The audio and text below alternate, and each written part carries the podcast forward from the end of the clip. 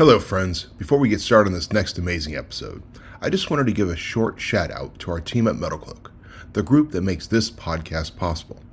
From engineering to production, from marketing to sales, from accounting to HR, every member of the Metal Cloak family works diligently every day to bring some of the world's best products to the off road enthusiast.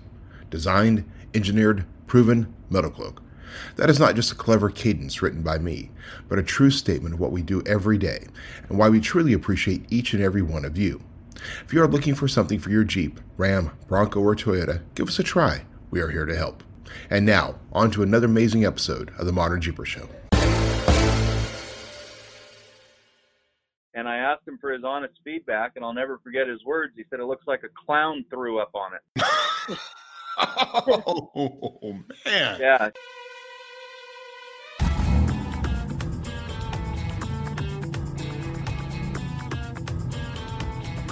The Modern Jeeper Show, the show about Jeeps, Jeeping, and Jeepers.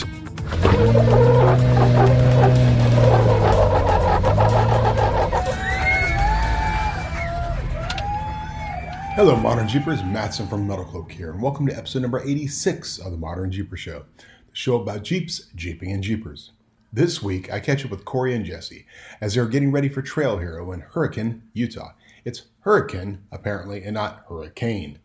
And I'm once again stuck back at Cloak World headquarters, launching the new Adventure Rack Systems brand. Check it out, AdventureRackSystems.com.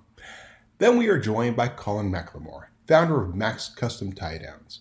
Colin shares what it was like growing up in the South Pacific, how riding BMX started the path that led to starting Mac's at 26, the Mac's Pinup Girl, why five years selling magazine ads for Street Rodder was the best business education, rebranding with the Monster Energy guy, the black box, risking it all on a hanging Jeep, his first Jeep that was not a Jeep, why his favorite trails are tied to childhood memories, and wheeling in Idaho. And of course, we have our tech tip of the week. Since we have the master in the house, we ask the age old question to cross or not to cross?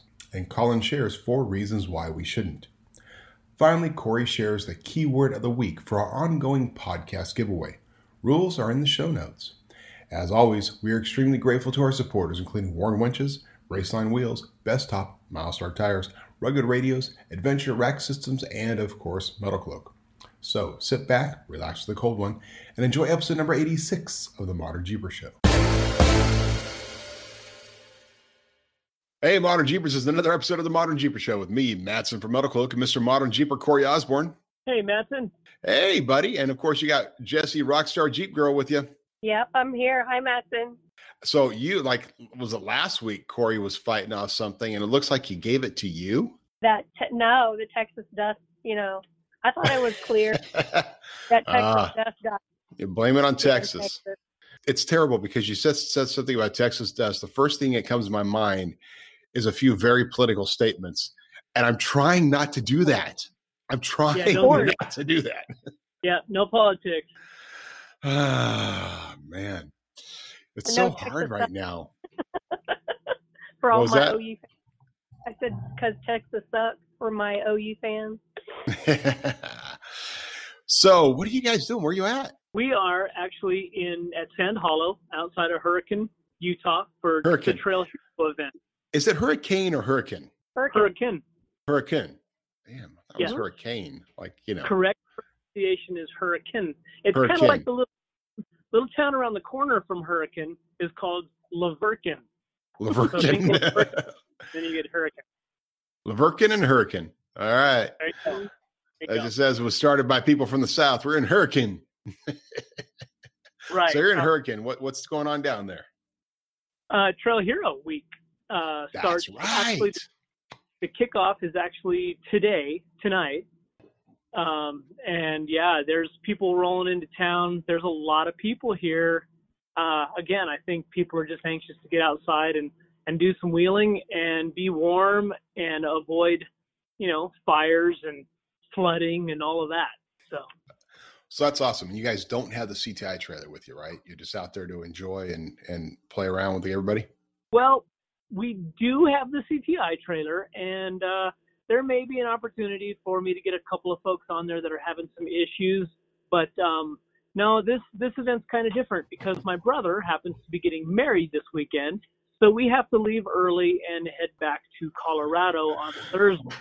Psh, marriage. It's like the season for marriage, right? Like John Slayton, one of our sales guys here, he just got married. Rob Steele, I may have already mentioned this. Rob Steele, uh, uh, what, the, our very first employee, like 12 years ago, like his daughter got married uh, just recently. And the guy came in here bawling like two days after the wedding, like still crying about it, right? this is the season for weddings. So, what is it with fall weddings? Uh, yeah, I don't know. That's uh, that's kind of interesting. Yeah, Maybe just- because it's also a busy birth month, uh, October, because it was so cold in January, and now people need to get married. Maybe. well, that's that's going to be interesting. What comes up like when we have the COVID uh, uh, baby boom. I don't know what they're going to call it, but man, hospitals going to be over the the paternity units. What are the paternity units? Is that what they call them? And the neonatal new units, neonatal units are all going to be overwhelmed with with uh, kids being born. Probably what's that? Uh, November. Is that when they should all be popping up? November, December. Yeah. Are they going to call those kids COVID babies? that would be the incorrect term. I'm sure they'll have something more clever because the people in, uh, you know, the people that figure these things out uh, out there in Washington D.C. are smarter than I am. Hey, yeah, right. So what are you doing?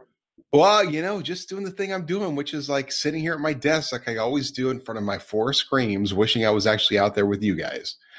You know, one of these days. But you know, when we're doing it, we're not just sitting around. We're actually playing with stuff. We just did the re- the launch actually last week of our new Adventure Rack Systems, ARS, Adventure Rack Systems. So you guys all know we bought uh, Cargo Master Safari at the beginning of the year, and it was just one of these things that we decided that the KMS um, Cargo Master Safari KMS was just really too tied to the original Cargo Master brand. So the intention all along was to to develop a new brand, and we've done that. We now have Adventure Rack Systems. Um, and that was which, if those who were keen observers would have noticed that um, our tagline for KMS for the last several months was Adventure Rack Systems. So it was KMS Adventure Rack Systems.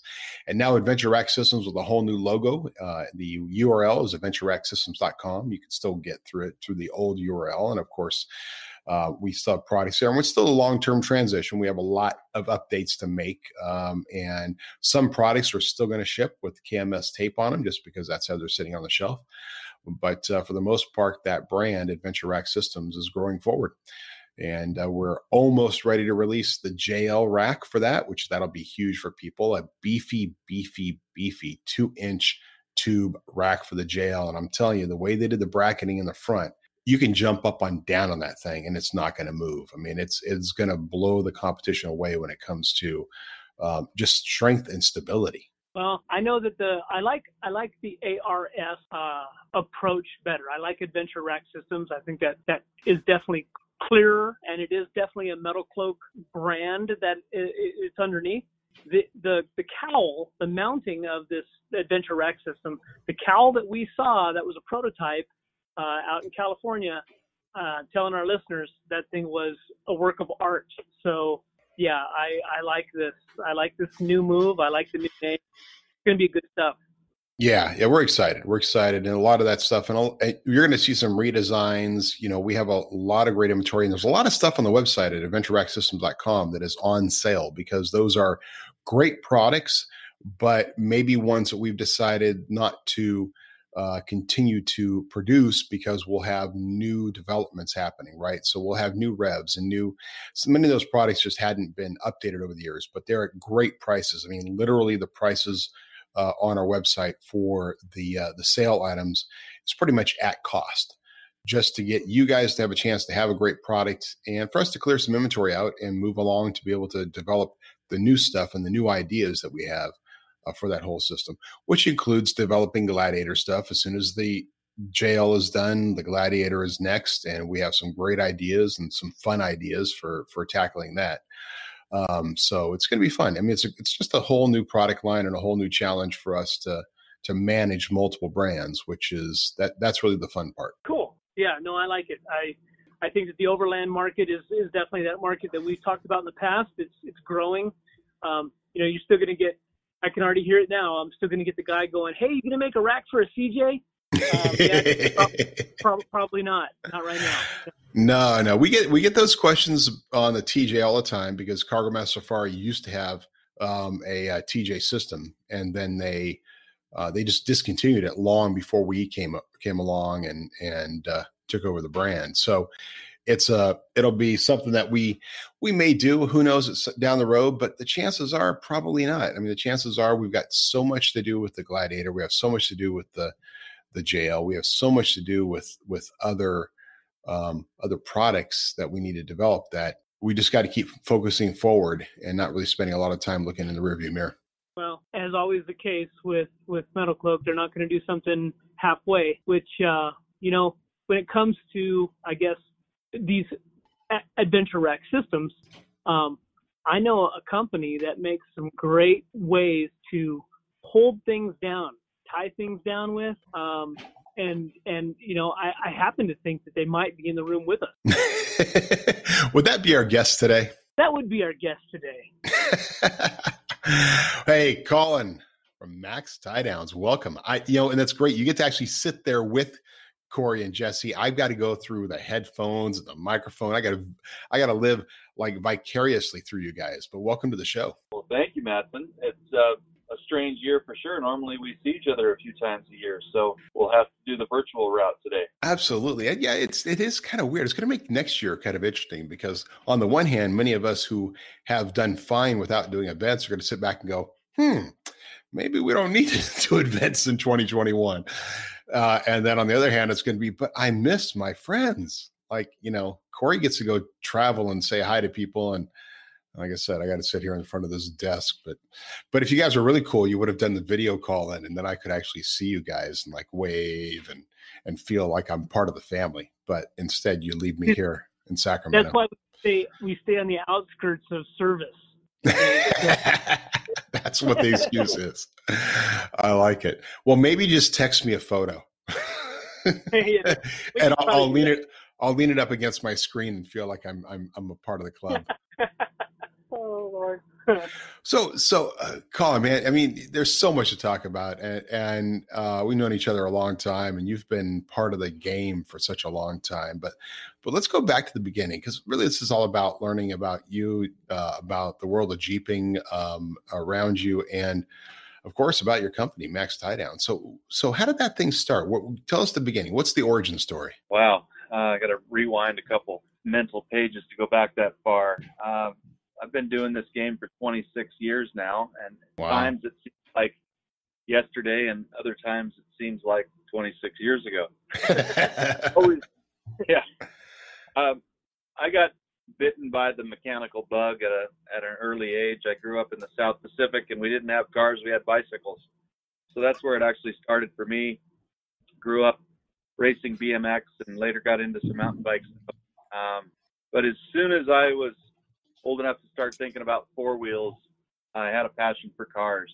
And uh, my first vehicle was a 1940 Ford.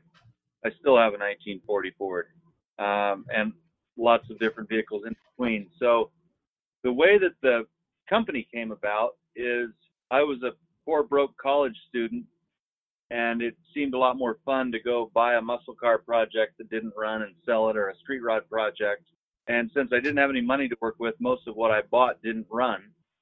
And the typical storyline was the old farmer would say, "Oh, no, you don't just get to take the vehicle; you got to take all the extra junk with it." Which that necessitated tie-down gear, and I just got so frustrated using generic, run-of-the-mill, yellow, 27-foot-long garbage from a big box store or a truck stop that while it worked, it was a hassle to use. It wasn't purpose built didn't have the right hardware. It was too long and on and on. So that's really what what prompted uh, looking into seeing if I couldn't come up with something that was designed for transporting the vehicle itself. And of course, since then we've we've got many many products added to that. But it like most of the stuff in our industry, it all it all was born out of a personal need for something different and better. And when I satisfied that personal need, uh, it didn't take long for others to say, "Hey, where did you get that?" And that was 26 years ago. How old were you then? Oh gosh, now don't date me. Don't put me on the spot like He was 13. I was 13. I like that. I was 13. Yeah. nice. Uh, yeah, 24 to be exact. I just celebrated the big five zero. Hey, welcome to the Five O Club. Me too. Yeah, we're all kind of there or close to it anyway. Um, that's so awesome. that's so really- 24 years old, you start playing with the the, the idea. And did you really just form a company, or did you just like, hey, start making these things and doing something else? and This was just your side hustle. Um, it started as a side hustle, but that was pretty short lived because I I got scooped up by Street Rodder magazine and shipped off to Orange County, California, and dropped into the automotive publishing world. And I can't thank Tim Foss enough for that five year education in Street Rodder. That has continued to benefit me daily. Wow. Uh, just in the understanding of how how products come about, how they're covered, how they how they get spread throughout media channels. Of course, it's it's vastly different today than it was back then. But yeah, it, what, what it did you do at started Street out Rodder? Sold advertising space. You remember you- when print thing? Yeah, we actually can make money doing print ads. Yeah, yeah, yeah. I, I sold I sold the space to make money uh, occupying that space, selling That's one's awesome. product. Wow. So yeah, that gave you some insight. So I'll tell you that you know I'm not going to jump forward just yet, but that explains a lot. That explains a lot. That experience you had over there uh, answers a lot of questions in my head about uh, about some of the things you've done for publicity. but we'll talk about Well, that in a minute. Maybe. Yeah. Well, I I love creative grassroots marketing. Uh. I've never had a marketing budget to work with, so we always bootstrap it, and that's been a lot of fun coming up with different and creative ways to get our products noticed, and and uh, we've had a lot of fun with that over the years in many different marketplaces, uh, well beyond just the off-road segment, which I personally love. Right, because you're all over the place. Anything that needs a vehicle to be strapped down to a trailer, that's your market. That's your there, especially for guys that are who have that passion for the vehicle, who have who want that that that hot rod or whatever taken care of. Well, I mean, you are there. We try to be. All, all of a sudden, I kind of feel like I'm Matson's bootstrap. Never really occurred to me. yeah, I, I, yeah. Um, there again, I there's a few ways I could go with that. I'm just going to move on. so you, so I- I'm going to jump back real quick because you you said something I had no idea of. You grew up in the South Pacific. So where whereabouts? In the Marshall Islands, halfway between Hawaii and Australia. Was that because your your your dad was in the service or what? Uh, he was non-military, but government contractor in the missile range business. Wow. Wow. Yeah. Very cool. Now, that also lends itself to the most prominent logo or thing that I see on on Mac's Tie Downs, which is the the pinup girl, which yeah, to me that like completely connects to South Pacific and uh you know the World War II pinup girl and this that, that just that like it mentally for me it all starts connecting. I never actually had that connection myself, but uh, I can see that now that Fantastic. Well, now I've, I've handled your subconscious for you. So Matson's therapy session is over. Dr. Matson. So, uh, okay, so now jumping back because you grew up in the South Pacific, um, and you know, how old were you when you actually came to the states? Well, I lived out there twice, so I returned to the states permanently at the age of 15. Okay, wow. And then fifteen, you go and you build, and that 1944 Ford you have now is that the same one? Uh, no, it happens to be a different one, but a dear friend of mine owns my original 40 Ford, which is a, a pickup. And when my twin boys were born 10 years ago, I quickly realized that a family of four doesn't fit very well in the cab of a 40 pickup. So I opted for a 40 two door sedan. But I'll probably always have a 40 Ford in my life. They're a iconic car and something that's uh, pretty special to me. That's very cool. That's very cool. So okay, so you start building up that. So you go work for the magazines for five years, and then um, and then you decide. Were you still doing anything with the tie downs at that time, or were you just just focused on the magazine? Yeah, I actually started the business and then within about six months got hired by Street Rodder. But I had enough business going on within that short period of time first six months, including landing Featherlite trailers as a commercial account and a Wow. few others that still serve today. That I told the guys at Street Rodder that I would I would accept the job. However, I wasn't just going to shut down my little fledgling business. So after five years and many sleepless nights with earplugs living in a converted warehouse or where home as I'd like to call it, I decided that I had had my fill of Orange County and not being not being a California guy to begin with, I longed to get back to the Northwest with a, uh, a lot of knowledge that I had learned in my tenure there at Street Rodder, and decided if I was going to uh, work this hard, I was going to try to do it for myself and see what I could make of it. Well, and that's awesome. So now, you know, we, we recently had uh, Steve Sasaki with Power Tank, and he invented that category. Then, although you didn't invent the category of of straps, you, were you the first um, company to do a, a, a quality, good looking aftermarket straps for for for enthusiasts?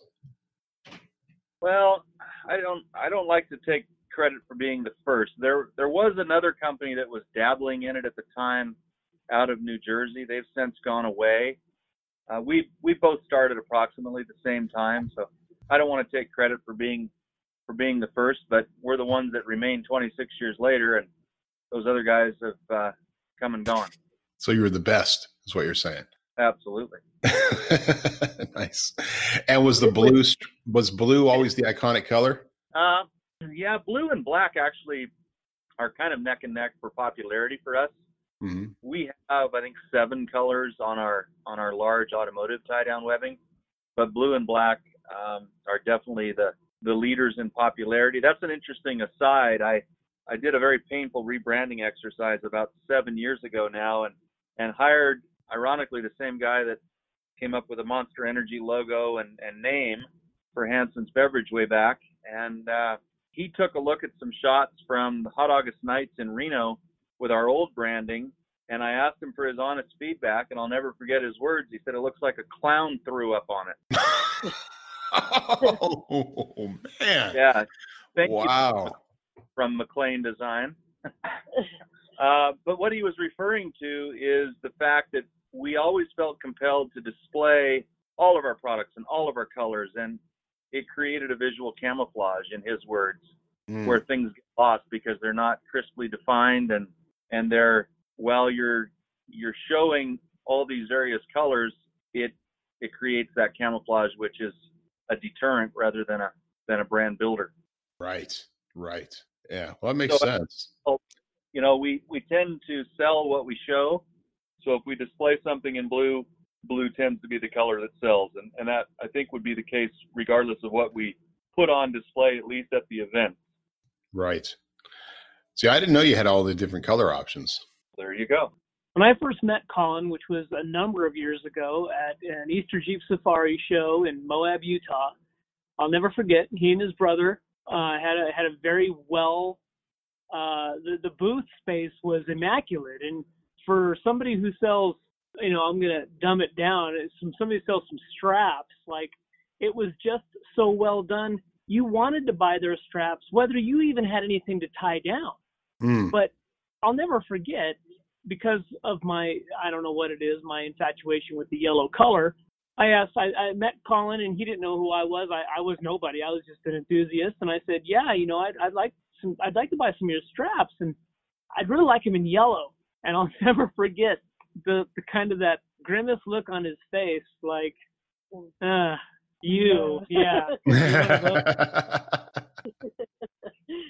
Well, and it's not because Corey likes the color yellow. Unfortunately, in in the tie down industry, yellow goes hand in hand with all the cheap generic garbage that you can buy anywhere. Which reminds me of the comment you made once when you walked by one of our booths and wondered why the hell we were using the one inch uh, Home Depot uh, Glow Day orange strap. Uh, Matt Matson. That was Colin who let me know that um, our booth on the side of the road in Moab at that point we had these nice canopies and and yeah we're using rocks and and some some neon orange or something that you know we picked a four pack up of and he said you know I actually make some uh, really nice tie downs that make that look a lot better. And of course, it, early on, I didn't know all of the different products that Mac's made.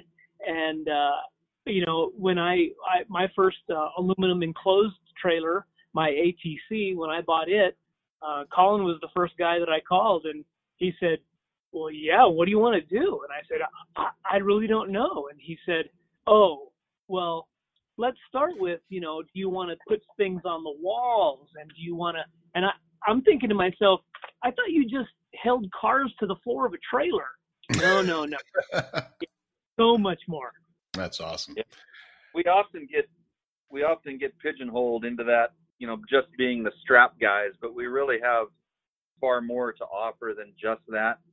Our adjustable tie down track is used by many trailer manufacturers, exhibit builders, OEM equipment guys. Uh, we do some aerospace, we do some military, we do some marine, um, and that that makes it interesting as well. We've got some ongoing commercial work that we do, even in the pharmaceutical business, and uh, that diversity is fantastic. Um, even though the automotive space is my personal love. It's not all that we do. Right, right. Well, heck, you even have a cargo box on your website.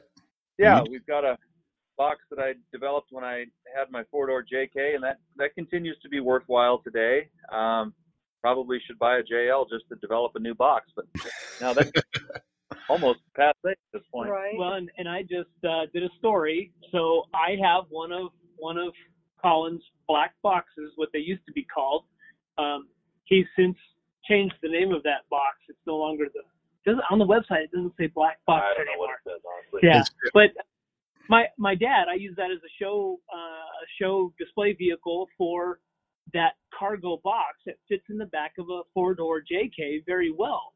And uh, when we take my dad's Jeep to shows, you know that was that was a really nice display piece. So just recently, I decided to see if it would fit in the back of the LJ. And mm. you know what? It fits right in the back of the LJ. Yeah. You are on your own as far as how you attach to the floor. But if you look at modernjeeper.com, uh, it's probably a story I put up about a week ago. There's all kinds of pictures and uh, of that cargo box in the back of my LJ. Oh, great! This is going to develop yeah. Be prepared for the phone calls. oh man! right now. so, well, speaking of websites, so uh, I, you know, when people are listening to this, it's gonna be a little different. But I'm right now because we're recording this on Tuesday, and on Tuesday, I'm looking at your site and going, uh, "Man, that's kind of like so it's it's so 1990s." but you've got a little announcement. Like when, when's when's the the the change happening? Well, in theory, it's going to happen tomorrow afternoon. We've uh, Oh man, that's a this this website undertaking has been almost as painful as the rebranding I mentioned, but long overdue. And the web for me is my favorite part of the business. Mm. Uh, unlike a lot of businesses in our in our automotive space, um, the website for us is just another vehicle. It's not all that we do. We're we still staff the phone lines. Um, you know, we answer calls. We help customers we have a published phone number. We tell them where we're located. We're not trying to be uh, hidden like so many of today's businesses that don't even they don't even want to give you a phone number to call. Right. Uh, so we're very traditional in that regard. But to answer your question, uh, if all goes well, our new website will launch tomorrow, Wednesday. Wow. So by the time you guys all hear this Thursday morning, you should be able to check out uh, macscustomtiedowns.com and see the new site if the new site is not up, recognize that the undertaking of putting on a new website is not an easy one. I have done it many times over here. I currently we currently have what three sites that we're managing on top of of uh, modern Jeep and everything else, and that whole design and stuff. So I, I totally understand, especially when you're doing a complete rebranding, a complete redesign. And I assume you're doing it on a whole new back end, right? Yes, yes, indeed. We're uh, using Shopify as a platform, and hoping for the best. Uh, Shopify is awesome though for for customer service and for how the ease of use. It is a great platform. I tried to convince my guys when Shopify first came out, and, and they were out like 2007 and 2009. We had to make a choice, and um, and I wanted Shopify, but Shopify was a little too early. But I knew that they were a great company, um, and uh, we went Volusion instead until about two years ago when we changed over to Magento. But um, but yeah, Shopify is great. So you're, it's if that all works out and everything gets set up, you're gonna your customers are really gonna enjoy it. Here's hoping. So now looking at your website, because I am looking at the website, it reminds me of one of the other great things. Like we were, I mentioned a little bit earlier about your need to get publicity. And I'm seeing the big image on the old site of the hanging Jeep. Tell us about that. Well, it's kind of like uh, this around 50 club that that commercial by Super Glue of the guy hanging onto the hard hat. right. Boy, did that get or any of the other iconic, you know, I'll call them television and magazine ads from our youth uh, that that just still have a lot of stick to itiveness. And I was trying to think of a way that we could really um, say say with a vision demonstrate the strength of our product without telling a story. Uh, we could tell the story visually, and that's what led to the construction of a trailer and the rather risky display on the main drag in Moab during our nation's largest Jeep event, mm-hmm. where I not not a rental Jeep, mind you, but a prized possession of my own that I had more than a dollar ninety eight in. um, yeah, so that that um, I try to make it a policy that I never do anything in public that I have not first practiced in private. Um, but there was very little practice for that go around. Uh, fortunately, it all worked well, and the, the punks of Moab resisted shooting the uh, synthetic sling that kept the trailer connected to the crane, which is actually my biggest fear is that in the middle of the night, somebody would decide that would be fun to drop that Jeep out of the sky because, as you recall, we left that Jeep there all week long hanging from that crane. I lowered it about midweek just to check out everything, and it was on the ground for about I don't know, a half an hour while I looked everything over and back up in the air it went. And what was very interesting about that particular year, as you recall, we did not have a booth there at the crane site. Our booth was at Spanish Trail like it always is with the rest of you.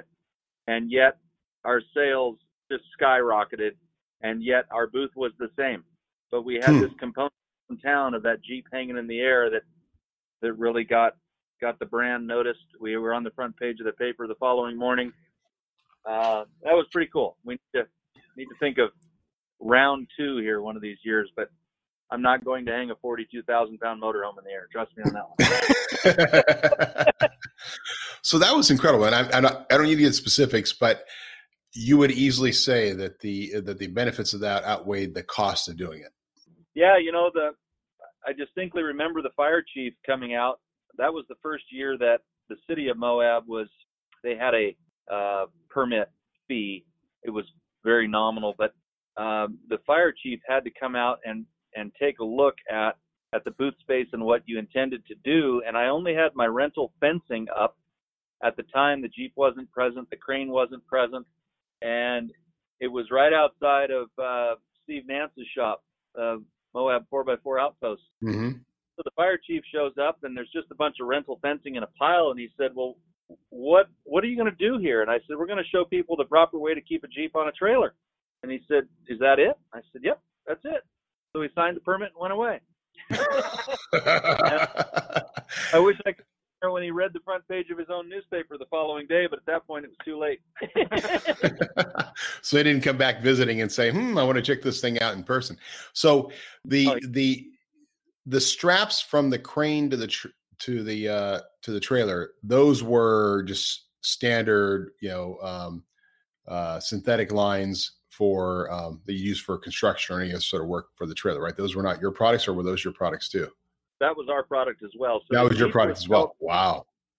Yeah. So every bit of that is depending on on the quality of your products to to show one, it's being hung by that, two, the the Jeep is and the coolest thing about it was that the Jeep was being held on by the wheel straps, not by the usual, you know, front and rear straps that we do, but by the wheel straps. I mean, everything was eh, eh, that was just that had to really boost sales of that product. Yeah, and that that product, the the tire nets are that still remains a flagship product for us today. I don't know of another manufacturer that uh, builds nets to fit a specific tire size. Everyone else, and they're probably wise for doing so, they just address it in a very generic level and and supply you something that's close that they hope works. And there's so many different factors to consider when you build a tire net. Uh, for instance, if you had a 37, 13, 50, 17 tire on an 8 inch wide wheel, it's going to fit dramatically different than that same tire on a 12 inch wheel. But yet the tire is the same, but the dimensions become different. And so what we do to make a tire net fit properly is we first gather the dimensions from the customer, but then we physically mock it up on a tire that matches the dimensions provided by the customer. So mm. it's literally it would be like ordering a custom tailored suit to fit your body wow. instead of going to the Men's Wearhouse and picking a double extra large or a 46 long off the rack. Wow. Okay.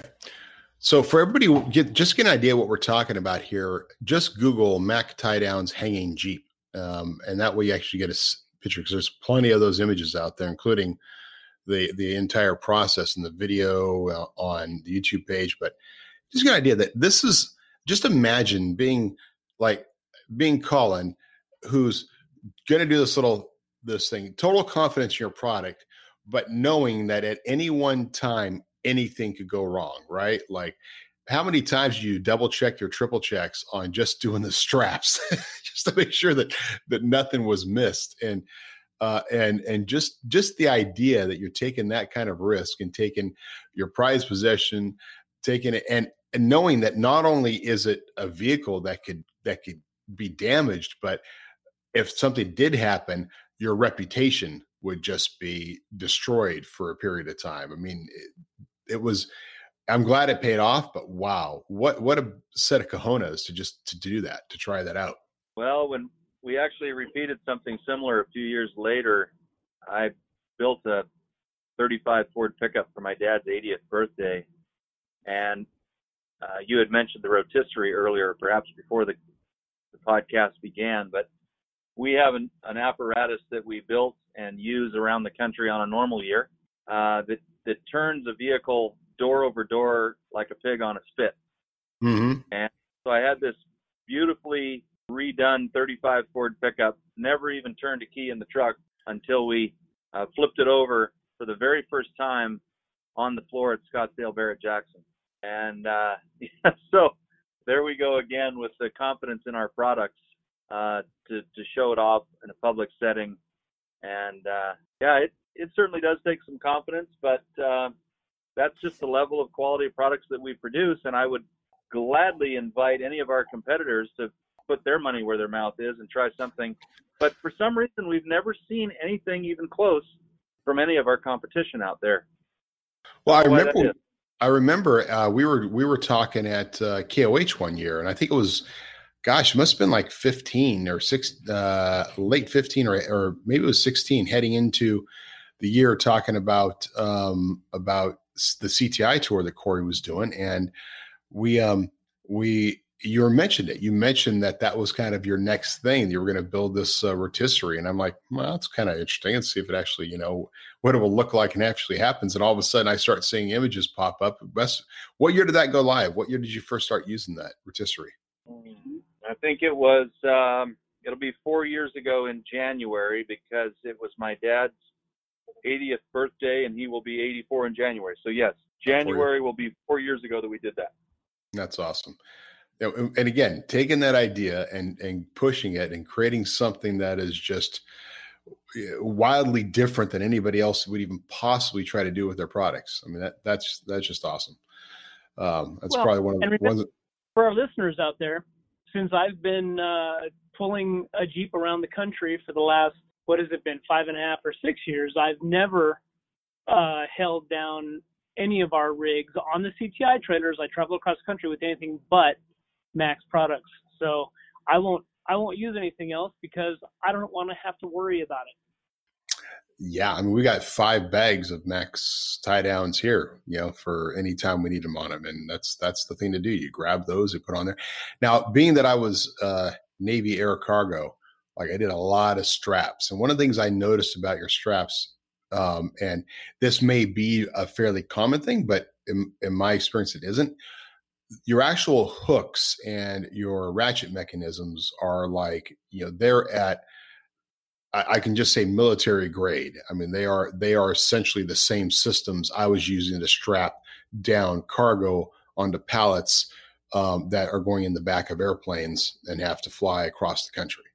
Um, you know, the, the, the, ratcheting systems itself and the, and the, and the hooks themselves. Everything else is different and better. I had, you know, when you're talking about like pale yellow pieces that are way too long and you have to do a lot of wrapping up just to make the thing not flop around. But your hardware has always seemed to be top notch. Yeah, we spend a lot of time uh, Im- improving and coming up with new and different methods. We've got a couple of very exciting products that will launch before the end of this calendar year as well. So stay tuned for that. Focus has been on the website, but uh, those will launch. Very, very excited about that.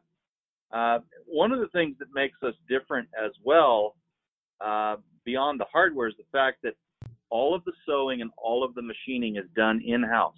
Oh, wow. And that gives us the ability, for instance, like the tire nets that I mentioned, if if we relied on outside sources to do that, not only would they be very expensive, but the lead times would be just absurd. So that's one of the things that that really uh, helps us serve our customer well is the fact that we do all of this in house. There is not a day that goes by that we don't ship priority, and I would say almost on a daily basis, we have a customer that's willing to pay more for the freight than the product itself. Oh, wow. Uh, which is great. Uh, but it's a constant shuffle uh, in in production to it's kind of like the the the highest and hottest burning fire gets the attention right we get that customer that that truly is in a panic uh, to to get something and you know we, we drop ship to racetracks we drop ship to hotel rooms and car builders and you name it we do whatever it takes to take to take care of that customer. Wow, that's awesome. So now this is a show about Jeeps. So we were talking about some more Jeep stuff, but let's talk about your Jeep. So what was your first Jeep? First Jeep was an FJ40, and that's not a Jeep. Um, I'm I'm actually, actually this is down. this this is modern Jeeper confessionals with Colin from Mac Tie Downs. oh God. Uh, yeah, that that's a true story. My first Jeep was not a Jeep, uh, but I've seemingly always had at least one four wheel drive kicking around, and now I'm actually I'm down to just one Jeep in my life, um, which is just an old an old CJ with an Aqualu body on it. It was originally built by Rockworks in Montrose, Colorado, in about 2006. Um, it's got the venerable LS power plant, and yes, I'm a Ford guy. Uh, 4L60 trans, Atlas, uh, Currie Rock Jocks front and rear, and it's just a it's just a great, dependable Jeep that uh, that's still titled as a Jeep. So I've got a license plate on it, and I run it around on occasion. But uh, I'm kind of at the point now where I'm beginning to formulate what I want to do next for a Jeep and I'm a little uncertain of that. I like the Gladiators, but I can't quite bring myself to spending that kind of money for something that I know will earn some scars on the trail. Mm. Uh, and I, that's what I appreciate about my CJ is that I don't have to park it in the corner of the parking lot. I don't have to be overly concerned about it. You know, even like I was with the black Jeep that we did the crane stunt with, and that was a pretty nice Jeep. And there were places that I took it with I kind of cringe. I remember one uh, uh, sun bonnet at KOH. That was no place for a full width four door JK. No. Came out of there with a couple. But uh, so I, I do appreciate the wash and wear nature of just a good old rock crawler. But um, you know, for product development and marketing, I think we probably need a newer platform. One of these, one of these next months, I might say. well, you know, it's it's interesting because we use we use the axle wraps obviously um, when we do ours out here. We love the axle wraps. We love the little, even the even the little Velcro straps to strap down the the extra um, length you have of the strap itself, those little Velcro pieces, that those stuff, those little things like that, just make it all seem like it's a complete kit that is that somebody who designed the kit knows what the hell uh, you're going through, right? right. Yeah. Um, so when all these different industries you're in, whether it's it's um, drag racing or hot rods or all that type of stuff, like I was looking at your drag drag racing kits, like were you into that? Or, or, who, who developed that kit? And was it just talking to, to guys out there like we need this and it needs to kind of be like this for to help us out? Or how did you get into that that industry? And how do you figure out with your customers like what they need to best meet their needs? Well we we always try to to really listen to our customers uh, and honestly a number of our products have come to market because of enough customer requests to do so. So we never discount that um, you know there are there are plenty of suggestions that come out of a customer's mouth that we that we do politely put on the back burner. But if we if we hear a, a repeated request we really pay attention to that. Um, i know myself far too well and i don't race. And the reason i don't race is if i did i'd have to give up so many of my other passions to pursue racing of any kind properly. Mm-hmm. uh, you know, whether it be drag racing or, or ultra four or competitive rock crawling or land speed, any form, I would have to give up so much of my other interests. And I guess I'm I'm a bit selfish. I don't want to do that. So I've intentionally stayed away from from competition in that regard. Um, don't forget all the money you'd have to give up too. uh, uh, well, yeah, there's no form of racing that's cheap. I mean, I remember uh-uh. when kids kart racing used to be affordable, and that that was short lived.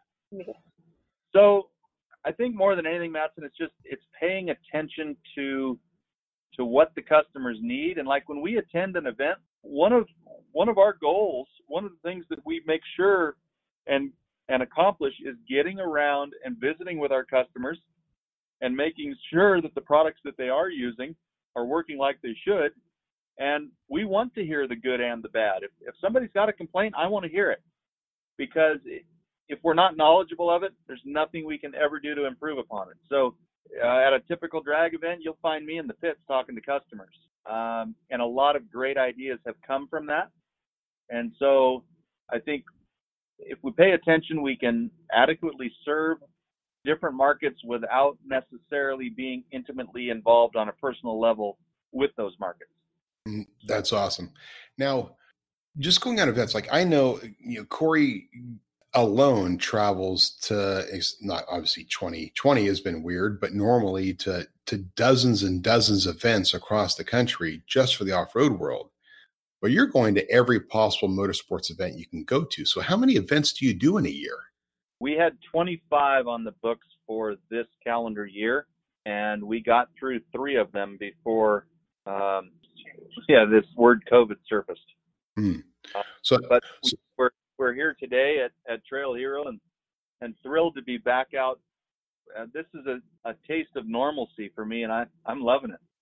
So, do you follow like the drag racing circuit then, or do you have other people that are out there doing stuff? Or are you now at the point where you don't have to be on the ground at every uh, hot rod car car show or every every NHRA event? Yeah, I can't possibly do it all myself. We've got a great team of people. Uh, we've got some some strong resellers as well that that do their part in campaigning mm. the brand and the product.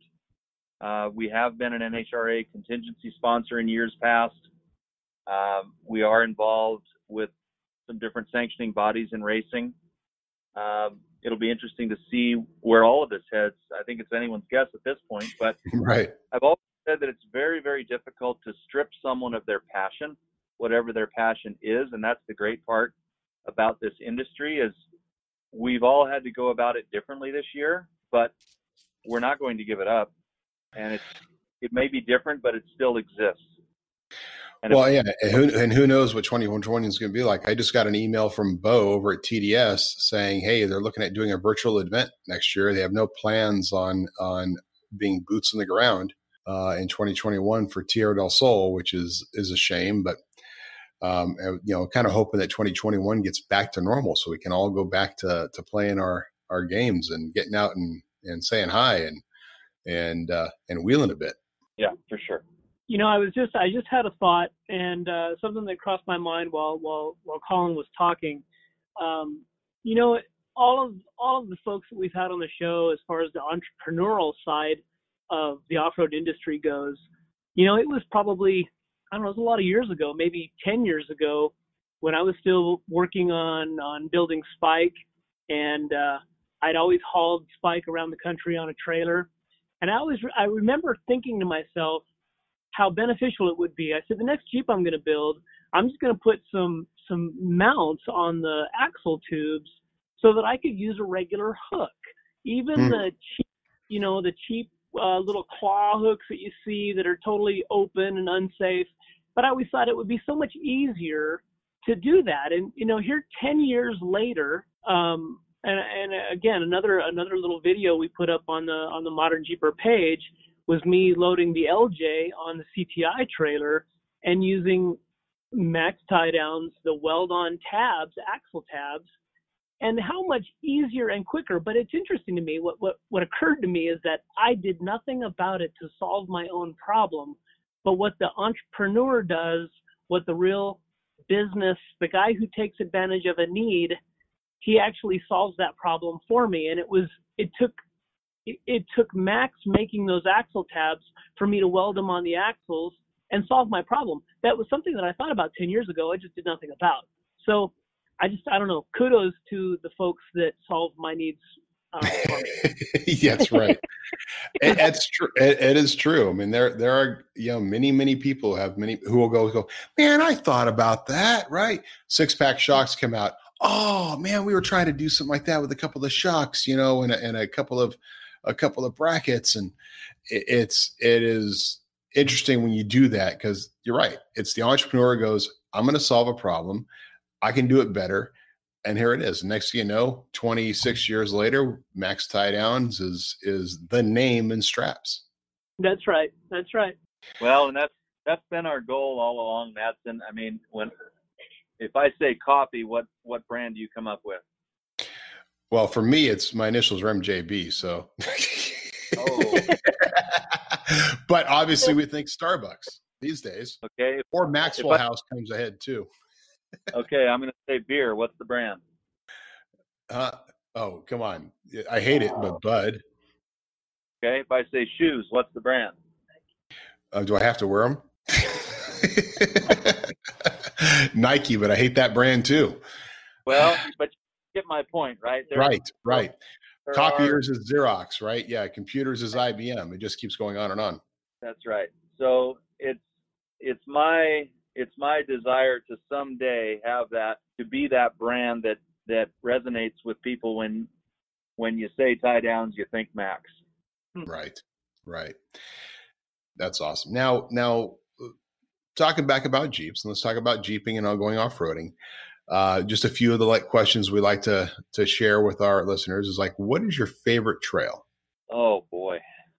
Um you have to put me on the spot like that. Absolutely that's the fun part.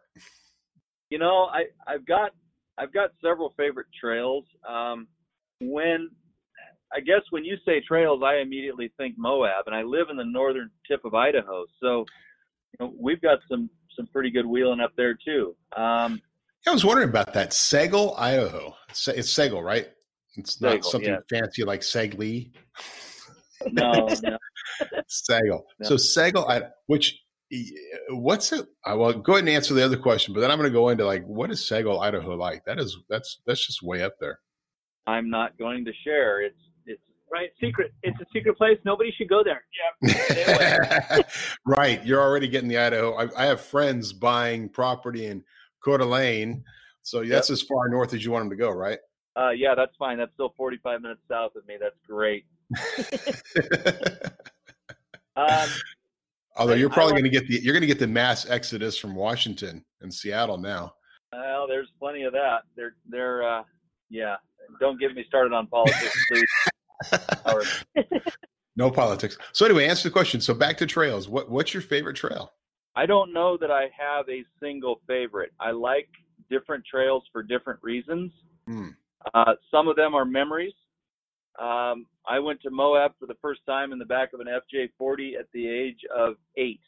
Mm, wow. Um, so when I go on trails that I remember as a kid with my parents in Moab, you know, regardless of the name of the trail, it, it brings back memories for me. I mean, Moab had one blinking light, and the Greenwater Inn was like the only hotel in town.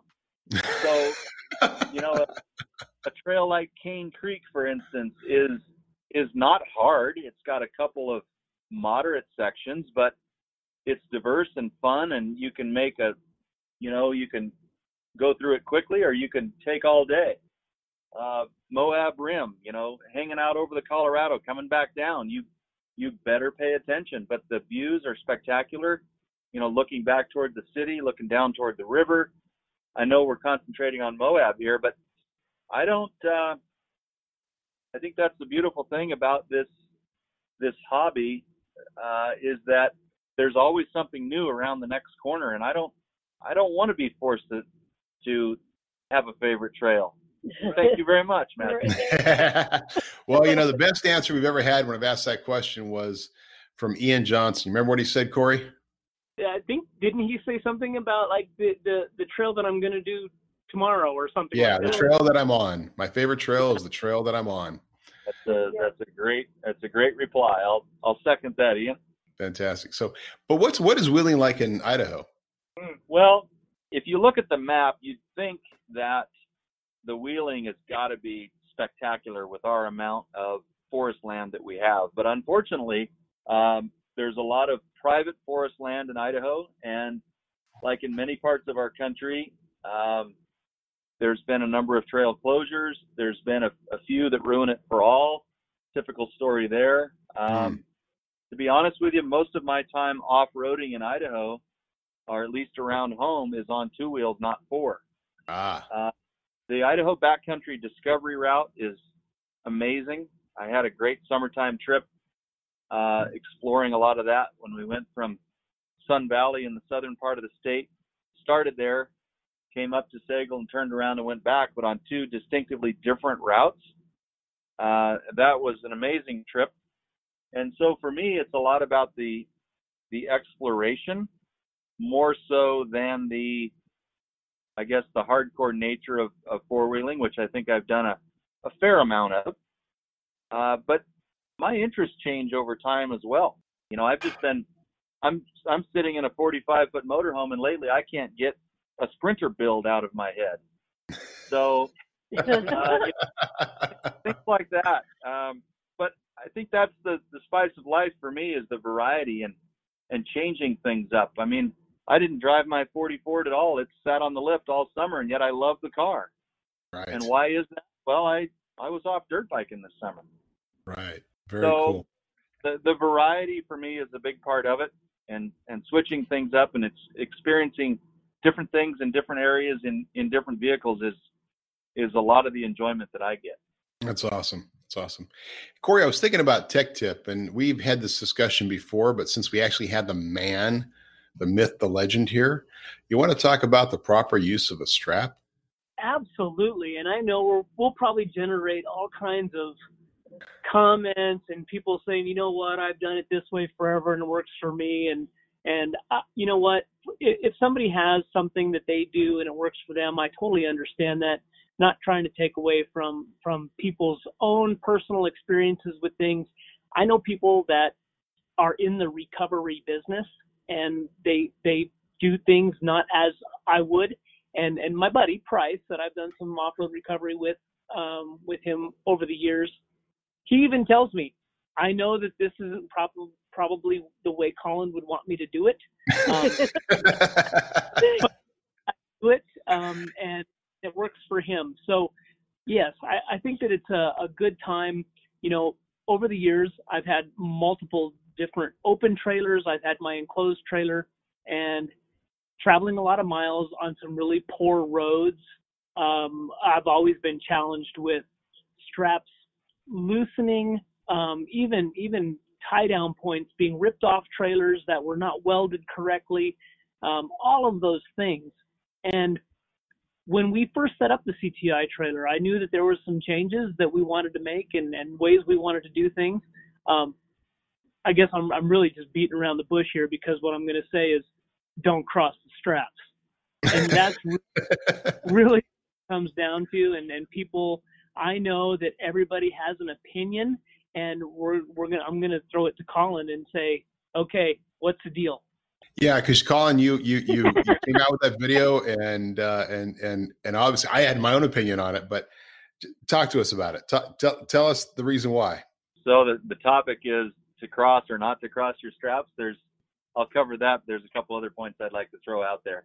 Absolutely. Uh, actually, I want to I want to give some kudos here to Matt over at Bleepin Jeep. He did a he did a video recently of a I don't know it was a little kid's toy Jeep, and he he he did a very good uh, visual explanation of why not to cross your straps, uh, and I thought it was it was pretty compelling and put it in a very elementary, uh, easily understood way uh, or presentation.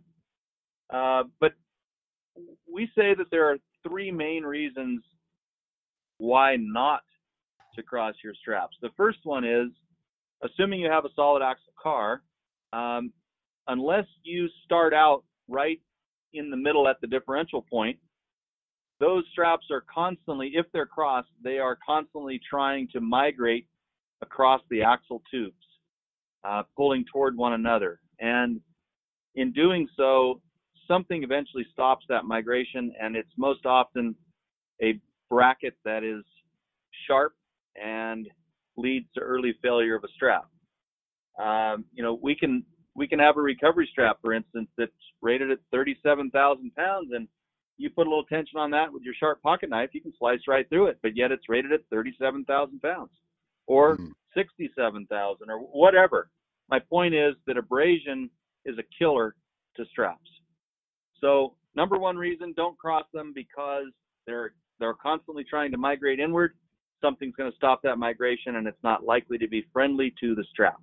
Um, reason number two, we like to think that uh, we want to have the, the vehicle tied down and, and some redundancy factored in there. And if the straps are crossed and you have a problem with any one assembly, the other assembly is trying to then pull the vehicle sideways off of the trailer, or in the case of an enclosed trailer, into the sidewall. And neither neither of those results is very good. Um, so that's reason number two, that if there's an issue with one assembly, the other one is trying to pull the vehicle sideways. Uh, reason number three, if the straps are crossed, and I'm speaking primarily of straps on the rear of the car in this case, nine times out of 10, the situation is a sudden swerve, grenading the brakes, or worse yet, an impact, and the vehicle on the trailer is trying to travel forward. If the straps are straight and properly tensioned and connected properly, good, good, you know, hardware connections to the deck of your trailer, as well as the vehicle itself, they are prepared to do their job instantly. If they're crossed, if you can imagine this for a moment, the more extreme the X or the cross, the more they actually have to straighten before they can begin to do their job if they start out well positioned and running front to rear, they're already prepared to go to work. And so that's reason number three is uh, they're they're prepared to go to work if they're if they're straight.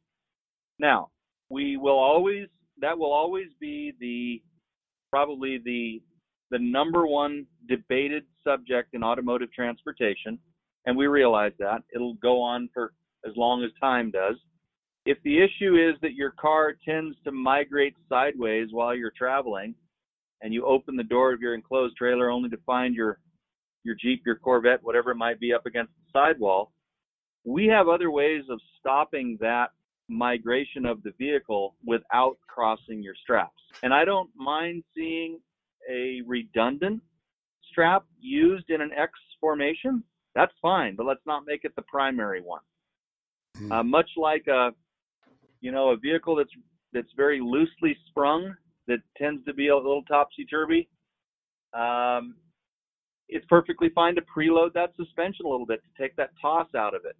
But I don't like to see a, an off-road car drawn down by its suspension either. Uh, there's there's reasons why we don't like to see that.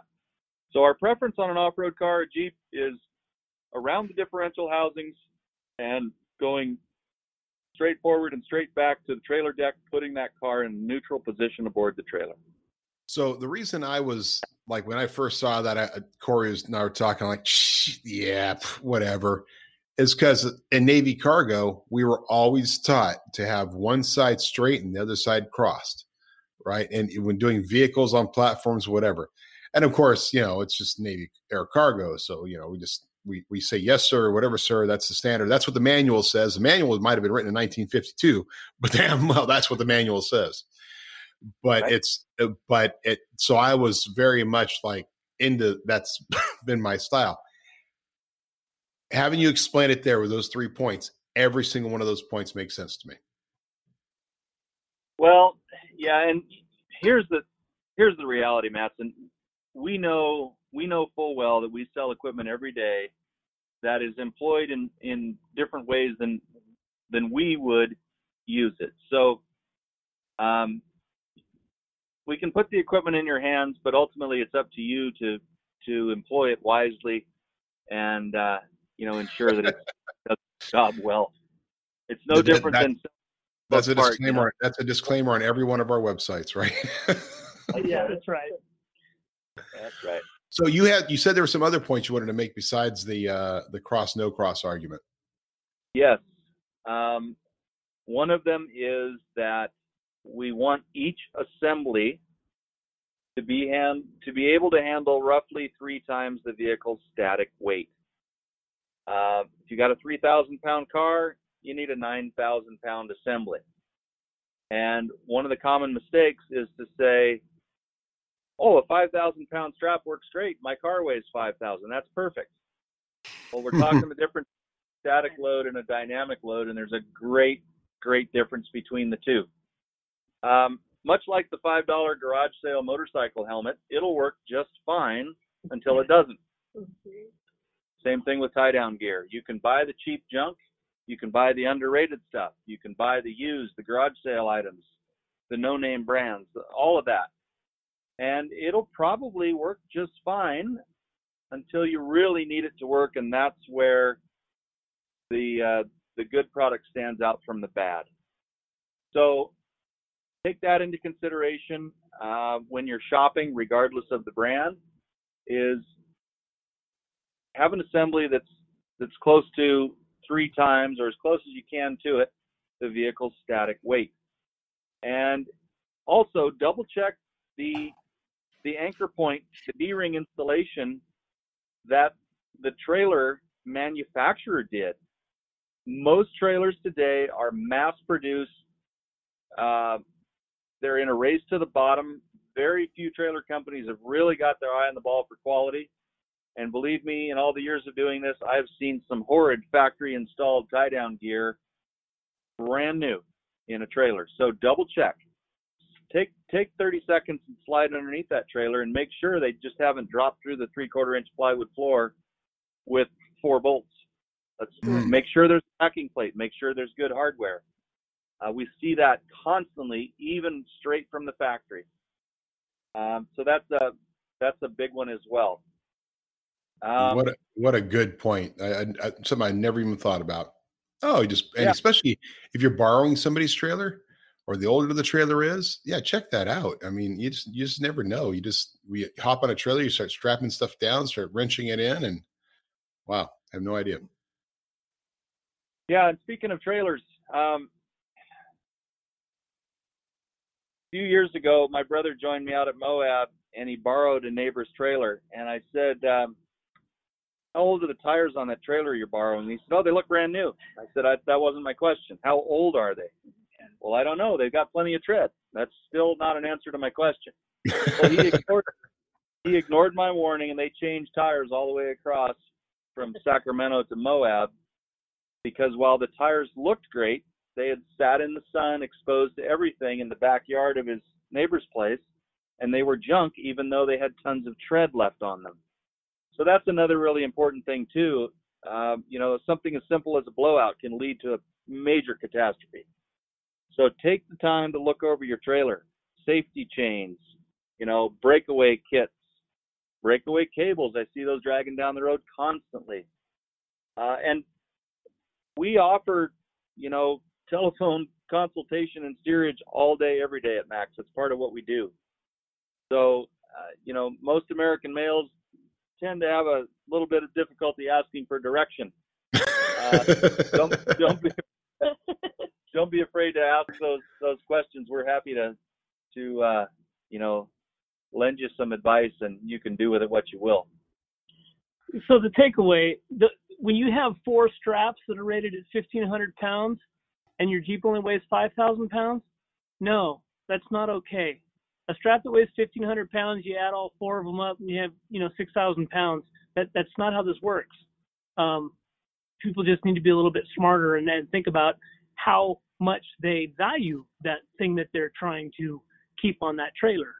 Um, and make sure it's done securely. Double check your straps, even if even if they're only you know six months old. Um, you catch something on a sharp object, object like like mm. Colin said, you know a little sharp, a little fray in a strap under a bunch of tension, that thing's going to come apart. So inspect your your gear.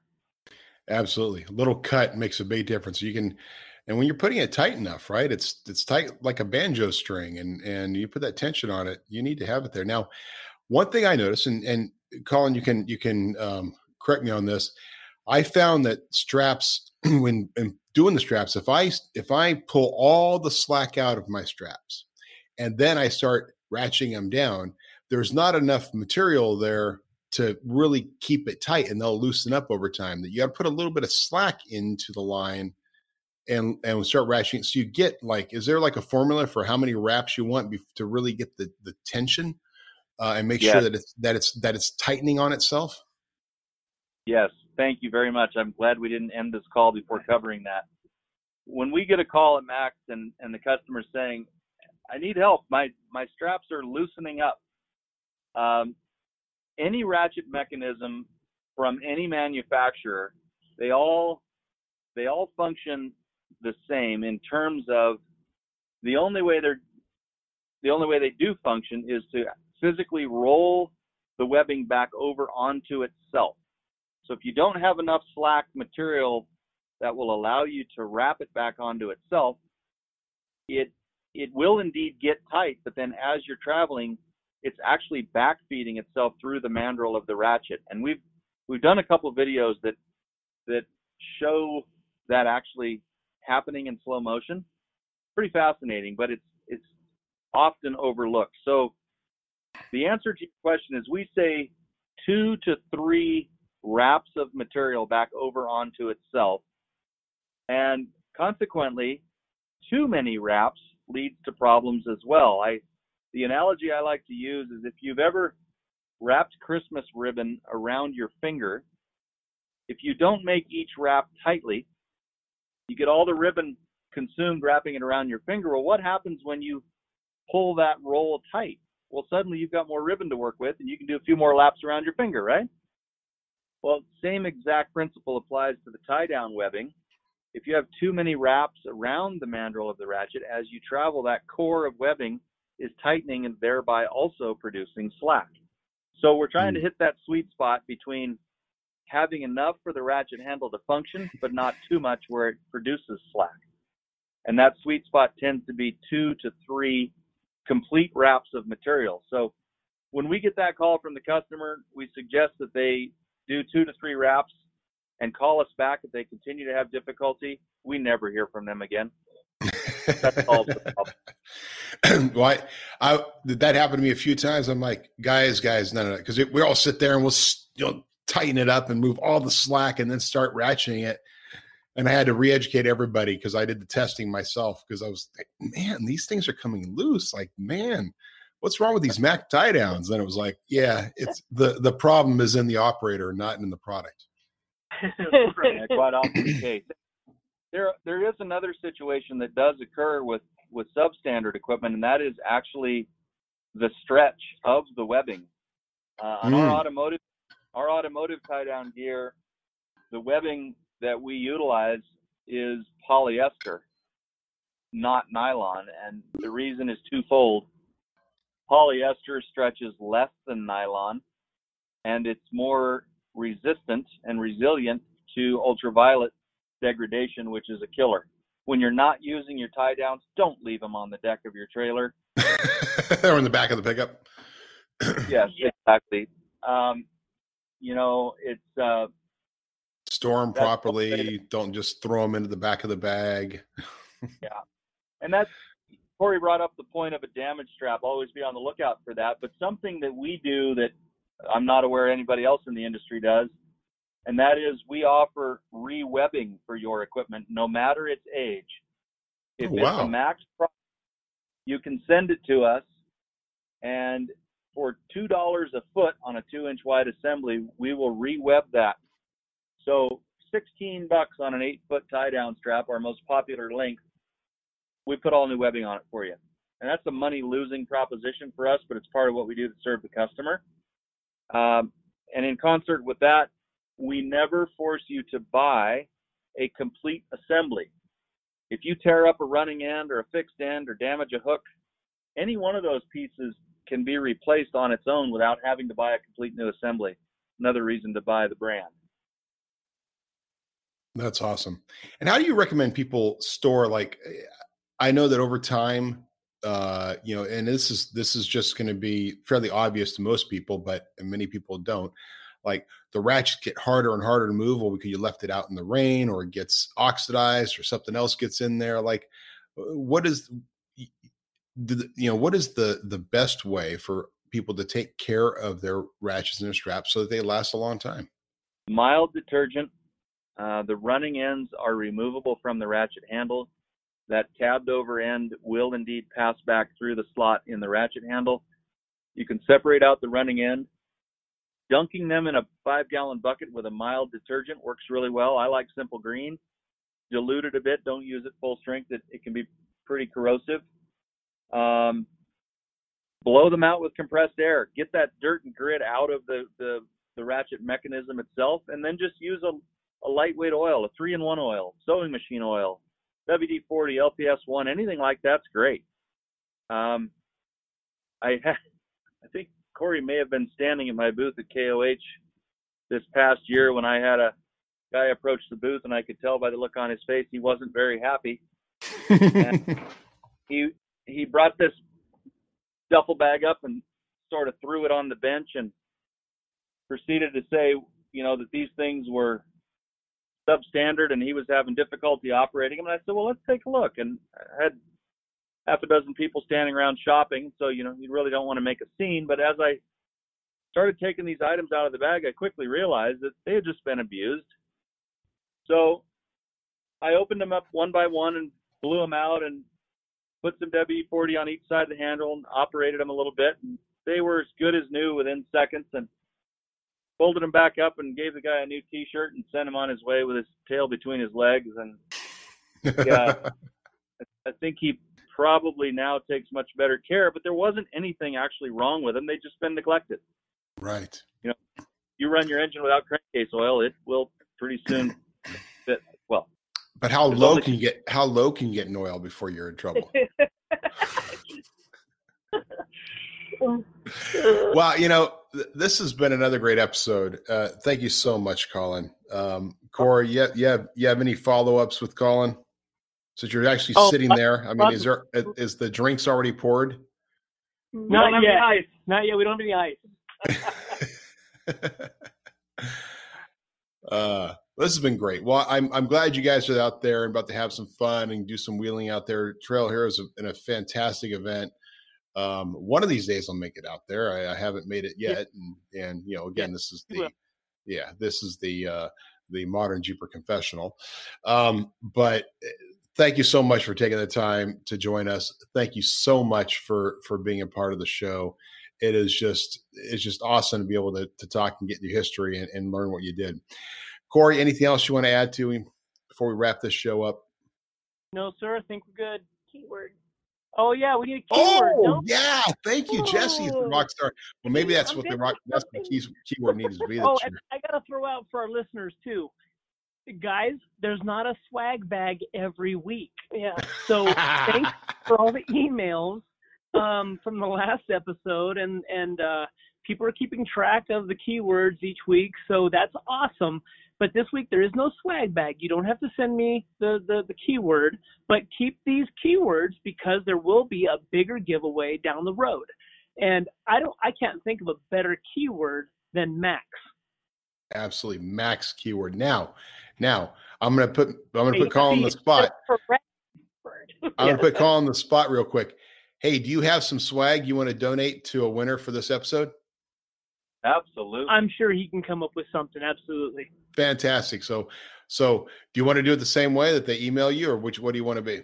No, no, we're not going to do a swag bag this week, but he will donate into the great grand prize that we'll oh have. okay okay so nothing no swag for this week but for the big grand prize we're gonna have now it's not it's gonna be more than i'm sure we can get something from from Mac's it's gonna be like big and badass and and very useful for all you guys out there so uh colin thank you so much for being part of that i will have a chat with colin and we'll come up with something for sure for the for the grand prize drawing that's fantastic so you guys got the keyword uh, note that down. Remember, if you don't have the other two, you got to go back to the last two episodes and get those down because as soon as we have all five together, that episode will tell you how we're going to choose the winner. We will choose that's the right. winner.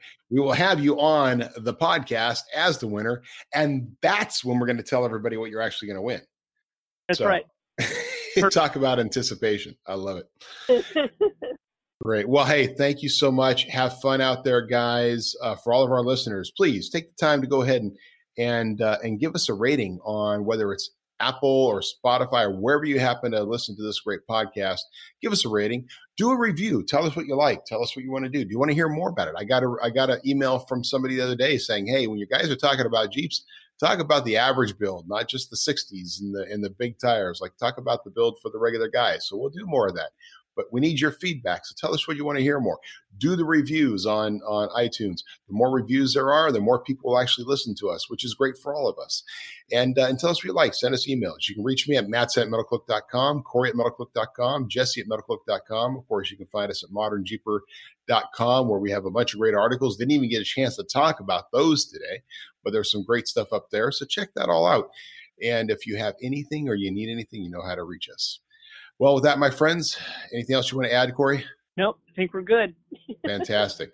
Well, then we will see you on the trails. Cheers. See ya. This podcast will self destruct in five, four, three, two,